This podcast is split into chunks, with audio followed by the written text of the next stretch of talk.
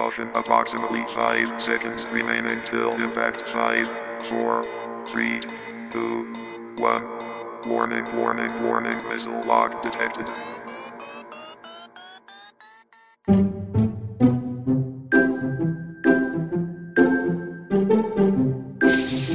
Your secret friends is coming.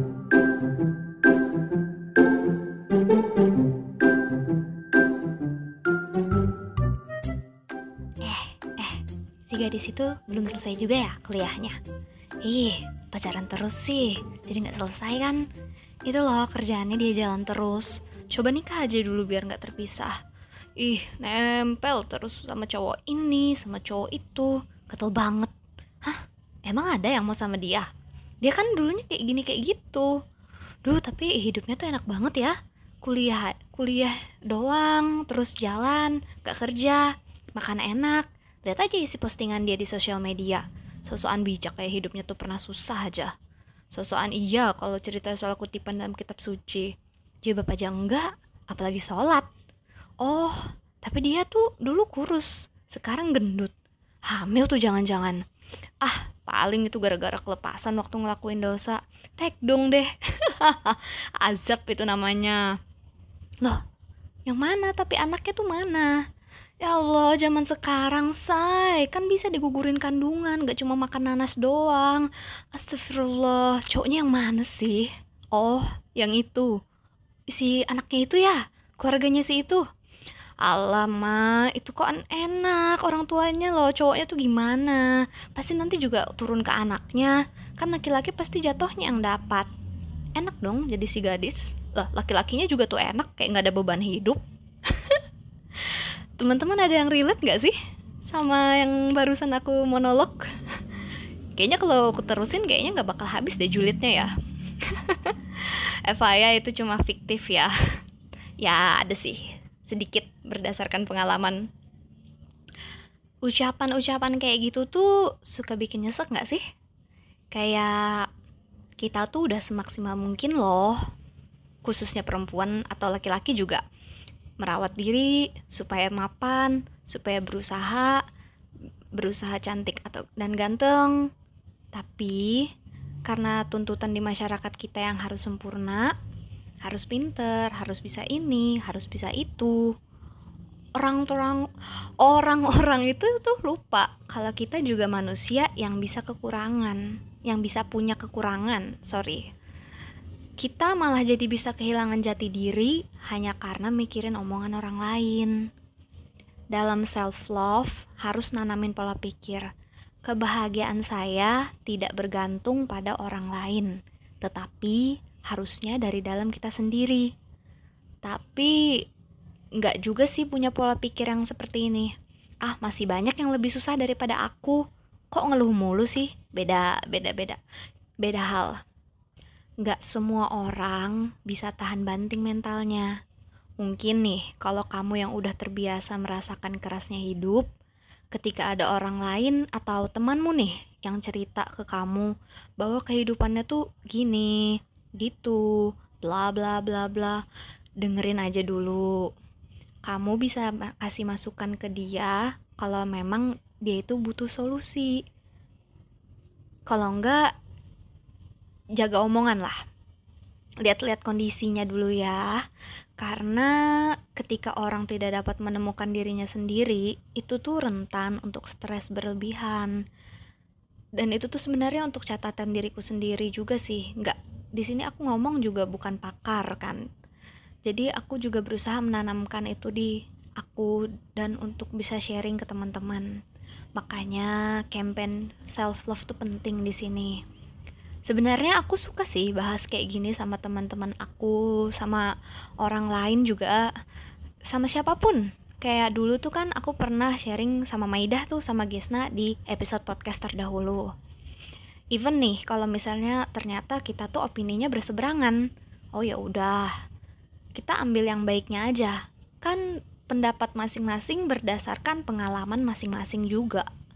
Nggak bisa disamaratakan dan baiknya juga ya kalau misalnya kita berusaha nerapkan self love ini tuh positifnya ada buat lingkungan sekitar. Misalnya kita lagi bucin banget sama Mas Crush atau Mbak Crush.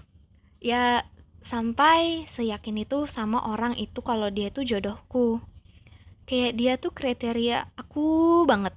Ngobrol nyambung humor sama nyaman lagi tapi ada sisi dalam diri kita yang masih menahan terus dia bilang kayak gini hey kamu jangan terlena hidup itu nggak boleh terlalu happy banget loh sesuatu yang berlebihan itu nggak baik dan kita akhirnya bisa menyelamatkan diri kita dari hal-hal buruk yang mungkin bisa saja terjadi. Karena sekali lagi ya, kita nggak bisa mengontrol perasaan atau respon orang. Yang bisa kita lakukan cuma mengontrol respon dan diri kita. Begitu juga saat kita dikata-katain orang lain. Dulu aku pernah sih di fase sangat-sangat sensitif. Um, gak dulu ya, sekarang pun mungkin bisa cuma sometimes gitu loh ada momen di mana saat aku nggak bisa mengontrol diri aku ya kadang aku kebal kadang aku sensitif nggak tahu my personality is confuse people around me but this is I am ketika aku berusaha mengingat tujuan hidupmu apa sih ya kan untuk mati untuk kembali ke Tuhan tapi masa iya kita saat kita kembali dan diminta pertanggungjawaban kita nggak menjaga apa yang udah dikasih sama Tuhan. Jangan sampai kamu mau dikontrol dengan orang lain hanya karena kamu sayang sama dia, cinta sama dia. Be no no no no, beda-beda. Gak boleh. Temenku Debbie bilang kayak gini ke aku. Gue tuh berharga loh di mata Tuhan. Biarpun manusia selalu menghakimi, tapi gue tahu kalau gue itu berharga. Deb, kalau kamu dengar ini, makasih banget soalnya aku pun juga kalau misalnya aku datang momennya insecure sama diriku sendiri kata-kata yang dia bilang tadi tuh jadi penolong persetan dengan orang-orang yang ngatain fisik aku gimana atau gimana aku dari luar kamu cuma tahu namaku ya gimana ya go on judge me I won't ever waver ya egois kah Iya sih kayaknya ya. Tapi konteksnya ini untuk menyelamatkan diri sendiri dari orang-orang yang berusaha mengganggu ketenangan kamu. Orang yang gak suka kalau kamu seneng. Beda kalau kamu mementingkan dirimu sendiri tapi malah merugikan orang lain. Oh gak gitu mainnya Jainal. Kamu tuh gak perlu jadi nomor satu atau yang terbaik dari semua orang. Cukup jadi yang terbaik dari yang dulu sebisamu, sekuatmu, semampumu. Karena ya pada akhirnya kita pun juga tetap berkompetisi dengan diri kita sendiri, dengan diri kita yang lama gitu loh. I love myself not because I want to make myself happy forever till the end, but I want to survive, getting stronger and stronger, so I can share happiness and make people around me happy. Not everyone because it's not your job to make everyone happy. Jadi sebenarnya aku di sini cuma bercerita sih ya ujung-ujungnya. Sekalian pengen sharing sih buat teman-teman. Teman-teman gimana pengalamannya? Harus bisa self love ya. Mau gimana pun keadaannya, kita itu berharga sayang.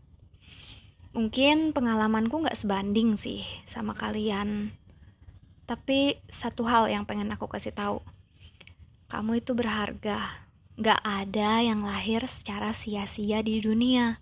Pasti ada alasannya kenapa kita masih ada di sini. Begitupun buat kamu yang denger nih. Pintu kami sangat terbuka lebar. Aku sama Maida dengan senang hati dong kalau ada teman-teman yang mau cerita. Of course, tenang aja identitas terjamin privasinya.